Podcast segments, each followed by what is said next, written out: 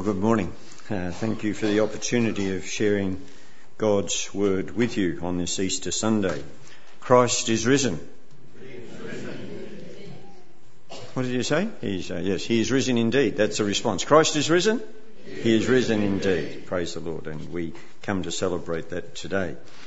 Uh, we are going to consider what uh, is perhaps the most earth shattering and world changing event in history. We're going to reflect and apply some of the truths from this passage of Scripture from Matthew chapter 20, 28, and I trust that as we do that this morning, uh, you'll feel the earth move under your feet. Now, I won't sing like Evan, just in case you uh, uh, all leave, but uh, we all know what an earthquake is.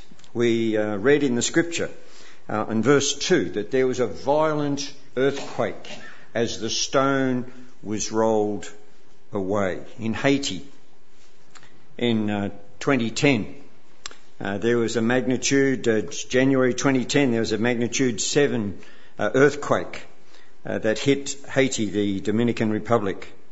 160,000 people died. On the 24th of January, 52 aftershocks took place in that small country. Three million people were affected. 250,000 residences, 30,000 commercial buildings were destroyed.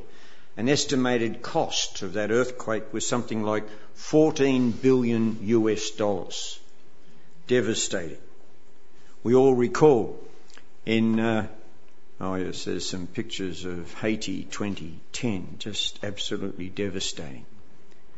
We recall Nepal on Anzac Day 2015. It killed 9,000 people and nearly 22,000 were injured. A magnitude earthquake of 7.8 on the Richter scale. Damage bill of 10 billion US dollars. Areas around Nepal like uh, India, China, Bangladesh were all affected by these devastating earthquakes. Last week we celebrated Palm Sunday. And as we celebrated Palm Sunday as Jesus entered into Jerusalem prior to his crucifixion and his resurrection, we read that in fact the city was shaken. The city of Jerusalem was shaken. In Matthew 21 verse 10, it says the whole city was stirred or it was in turmoil. There was confusion. There was uncertainty they asked, Who is this? The Greek word that was translated as turmoil in this passage really means to shake or quake and is descriptive of what happens in an earthquake. Matthew uses the same Greek word to describe Jesus' entry into Jerusalem as the shaking of the earth and the splitting of the rocks at his crucifixion. And the same uh, uh, word is used when the angel came to roll away the stone from his tomb. It is the same word used for that earthquake. In these events, Matthew is describing uh, seismic events in which our lives and our world are shaken to the core and something is destroyed. Because that's what earthquakes do. The destruction wrought on Holy Week that began with Palm Sunday, however, is not the end, but it's a new beginning. The trembles of the past week will forever change who we are and the life that we live. Holy Week was one earthquake after another. You know what happens in an earthquake? Earthquakes are destructive. The foundations on which we stand are shaken. Old things crumble and fall. The structures around which we've built our lives are left in ruin and rubble. And that's how Jerusalem experienced Jesus' entry last Sunday. And as the week progressed, on the Monday, the fragrance of love will mingle with the anger of Jesus as he clears the temple and everyone in the house is shaken. On Tuesday, the invitation, the invitation came to die rather than not bear fruit, as the, as the fig tree withered, which is the, the epicenter of our faith. On Wednesday, Judas's betrayal revealed the fault line in all of us. On Thursday, we saw the tremble at the intimacy of touching and the washing of one's feet. On Friday, the earth quaked as the cross of our Creator is plunged into the heart of death. And the silence of Saturday causes the gates of hell to shudder and to burst open until Sunday. And there, sorry, I haven't kept up with my slides. And there, the violent earthquake as the angel rolled back the stone from the tomb. Now, as we look at the earth, these earth shattering events, we're going to stop at three times throughout uh, our message to, to try and apply some of that and, the, uh, and, and how we apply it to our day. So let me ask you this. What parts of your life and world need some Jesus kind of turmoil or, or transformation? Or what in you needs to be shaken awake and back to life? What has become foundation for your life but no longer supports your life? What are the old ways of thinking and seeing and acting that just need to crumble and fall? In what ways have you become a prisoner of the very structures upon which you built your life? And that provides blinkers that you can't see beyond those structures. Somewhere in each of our lives, we need the triumphant turmoil of Jesus Christ. It is the devastation of everything in us that keeps us from being fully alive and fully ourselves and fully belonging to God. It's the devastation that creates space and place for a new foundation, for a new structure, and a new life. It is a triumph that happens whenever and wherever Jesus is acknowledged and Jesus is welcomed. Speaking of earthquakes, there are two earthquakes that we'll focus on this morning on the record that stand out as the most dramatic and life changing tremors ever to occur. Both are recorded in the Gospel of Matthew. They both occurred in the year 300, uh, in the year 33 AD, and they happened three days apart. The first one occurred when Jesus breathed his last on the cross. The earth shook and the rocks were split. The tombs were opened and many bodies of the saints who had fallen asleep were raised, and coming out of the tombs after his resurrection, they went into the holy city and appeared to many. When the centurion and those who were with him, keeping watch over Jesus, saw the earthquake and what took place, they were filled with awe and said, Truly, this was the Son of God. The second one occurred just three days later. Yeah. That didn't change, did it? Yeah. The second one, uh, I've just about written all my sermon on the slides so you follow me this morning instead of giving you notes. Uh, it was toward dawn on the first day of the week. Mary Magdalene and the other Mary went to see the tomb. And behold, there was a great, there was a violent earthquake. And an angel of the Lord descended from heaven and came and rolled back the stone and sat on it. Matthew reports that there were many women who were present at the crucifixion of Jesus. Among them were Mary Magdalene and Mary, the mother of James, better known as the other Mary. They had felt the earthquake at his death, and now they felt the earthquake as they approach his tomb. They tell their story to Matthew, and it all starts to become clear. There's a connection here. Two great earthquakes mark the death and the resurrection of Jesus Christ. It is as though Almighty God is announcing the great and awesome thing that His Son Jesus Christ has done by shaking the earth, first in His great wrath and then in his great joy. God is tying the crucifixion and the resurrection of his son together with a seismic knot, if you like. The women went to see the tomb, much like we go to a cemetery. It's good to have a place to focus our grief and connect the sorrow we feel to the loved one for whom we grieve.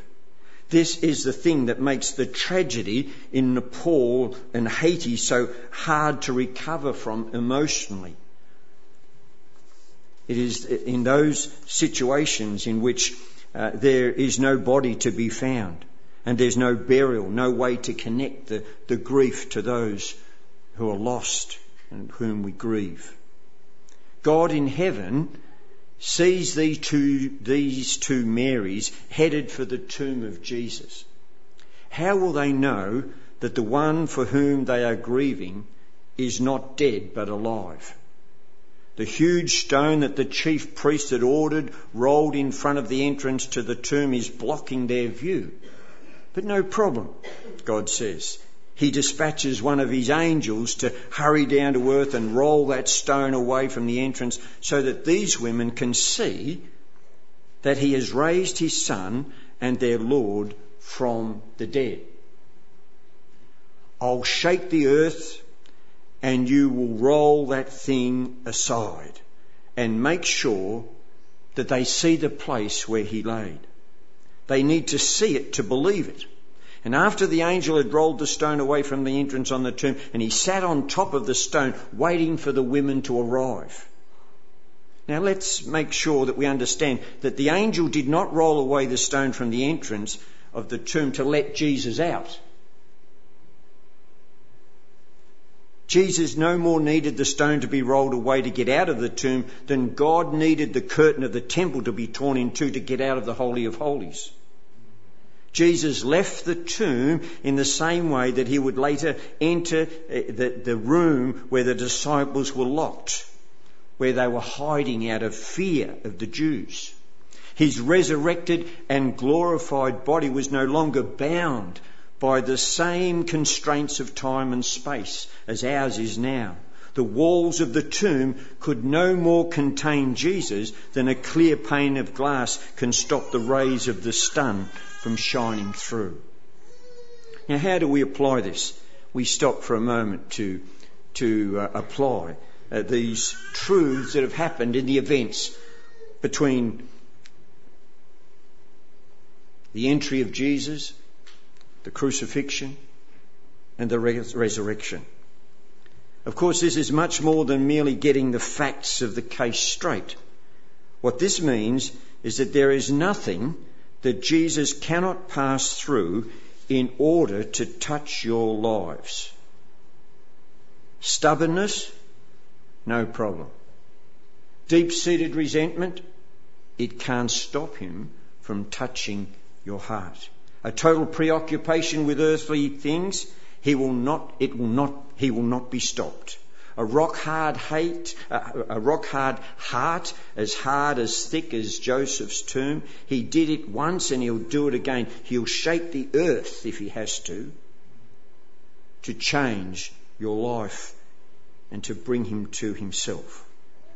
All these things can no more keep Jesus Christ from you, from getting at you, than that silly rock could keep him locked up inside the tomb.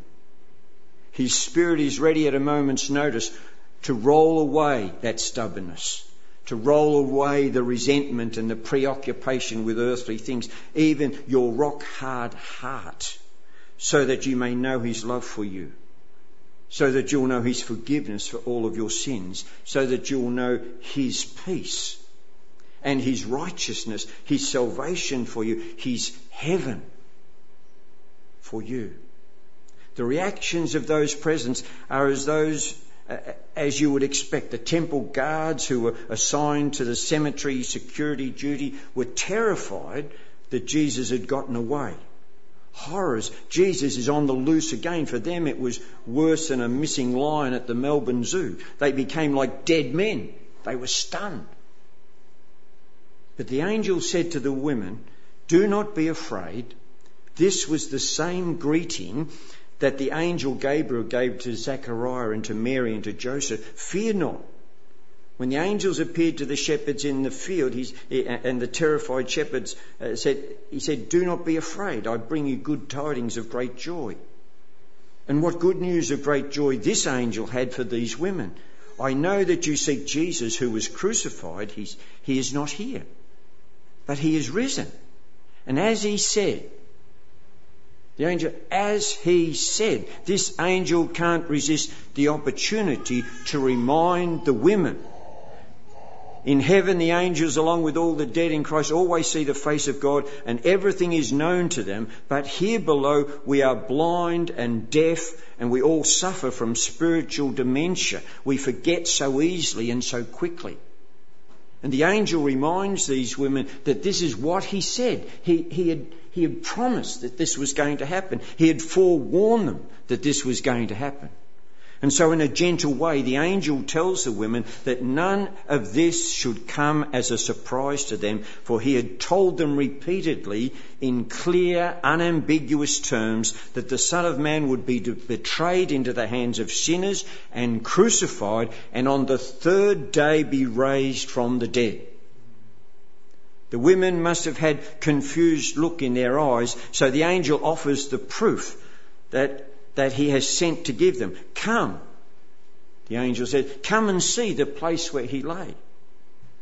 You get the feeling in following Matthew's account here that these poor women were so dumbfounded by all this that they would have still been standing there uh, if the angel hadn't told them what to do.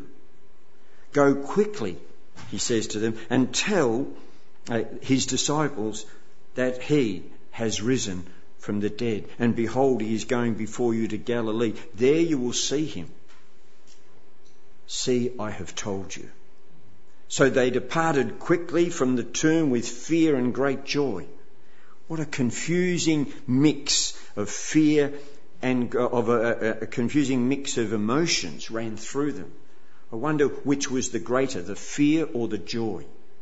But before they reached the disciples, Jesus met them and said, Greetings. Whatever the earthquake on Good Friday and the great earthquake of Easter morning might have registered on the Richter scale, who could imagine, who could begin to measure the quake that this encounter with their Lord must have registered in their hearts? They had seen him crucified. They had seen the place where he was buried. Now they saw that he wasn't lying in the place where he laid, and then he's standing right in front of them and says, Greetings. Talk about an earthquake. This was a huge heartquake. And they came up, and they, it won't move. And they came up and took hold of his feet and worshipped him. Then Jesus said to them, Do not be afraid.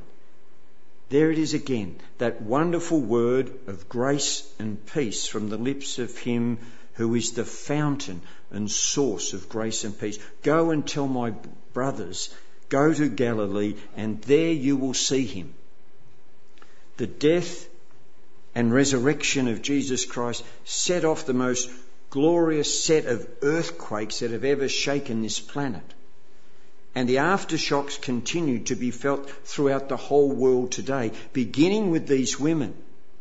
They spread to the disciples and then throughout Jerusalem and Judea and Samaria and to the, and to the ends of the earth until they touched your life and you surrendered to Jesus and you were baptized into Christ and your mind and heart was renewed by Christ living in you. Now, how do we apply this? Lives today continue to be shaken, and even the hardest of hearts are shattered. And the tremors of Good Friday and Easter Sunday will continue to shake the world until the last trumpet sounds. And then, when the dust settles, it'll be the new heaven and the new earth and the home of righteousness. But until then, you and I continue to live in a world that threatens to crumble at any moment. Earthquakes and tsunamis destroy countless lives in the middle of the night and without warning. Governments around the world are being shaken and falling at a pace never seen before in human history. The economy is fragile and could collapse again at any drop of a hat. Even our own personal lives and families can be shaken and turned upside down overnight by the death of a spouse or a child or divorce or disease. How suddenly we can find ourselves buried under the rubble of life. And what will be our base, our hope for the future? Where will we find our peace in such tragedy? To whom will we turn for rescue and deliverance? Greetings, Jesus said, do not be afraid. Christ is risen, risen indeed. God has done on earth shattering, eh, God has done an earth shattering thing by giving his only begotten Son to be the ransom paid for the sins of the world. And by raising him from the dead, God declares to all who live all who live right over that fault line that threatens at any moment to bring down the whole world, that he has done a new thing an amazing thing, a glorious thing. He has made all things new in Jesus Christ. In Him, we have safety and security, a future and a hope, and peace in a crumbling and fallen world. What we have torn apart by our sin, what we have torn apart by our own sin, God has joined together again by the cross and the empty tomb of his son Jesus. The deep fault line that our transgressions against God have caused has been resealed with the body of Jesus Christ. The chasm that our guilt has opened and which separates us from God who made us in his own image has been closed again by the reconciliation that Jesus Christ has accomplished by his death and resurrection from the dead.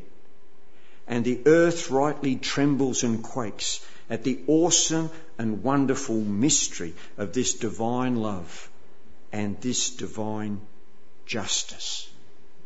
And brothers and sisters, as we've painted the pictures, we've tried to enter into the way Matthew has described these events. I trust that we too will do the same. We tremble and quake afresh at the demonstration of such divine love and divine justice. Friends, if God has been trying to get to your, to get to get your attention uh, about a lifestyle habit or don't ignore it. Don't ignore his promptings. Do something about it. The Bible says that as many as received him, to them gave he the right to become the children of God. To receive Christ we must admit that sin has separated us from God. We need to ask for His forgiveness and turn away from our independence and our selfishness and our pride. We must believe that Jesus died for us on the cross and receive Christ in our hearts and life. Romans 10:13 says whoever calls upon the name of the Lord will be saved. And that's the wonderful hope of new life in Christ that we celebrate at this Easter. May God bless each one of us. We're going to close with a prayer. And the prayer this morning is one that I'm going to use from Wayne Dillard. Uh, friends who work with Wycliffe Bible translators sent this resurrection prayer to us as we celebrate Easter. Let us pray. I bless you in the name of Christ, whose blood covers the doorposts of your life whose death set you free from darkness and whose resurrection powers you to glorify his name through bold acts of faith. I bless you in the name of the one who loves you with an everlasting love, who knows all your thoughts, catches every tear and hears every whisper, the one who makes a way when there is no way and brings streams in the midst of your desert. I bless you with the peace of Christ that passes understanding and carries you up and over the obstacles of life. that the knowing that there is more than you can see and that in Christ you live and breathe and move and have your being. I bless you with the resurrection power of Jesus that calls you to your place, unites you with your fellow believers, equips you for exploits, and sends you forth with boldness and purpose. May Jesus, the Son of God, the Christ, the Lamb that was slain for the sins of the world, the Prince of Peace, the King of Kings, the one true God who reigns and rules forever, be represented through your life and glorified by your faith, love, and obedience in the mighty and worthy name of Jesus. And the people said, Amen. Amen. God bless you.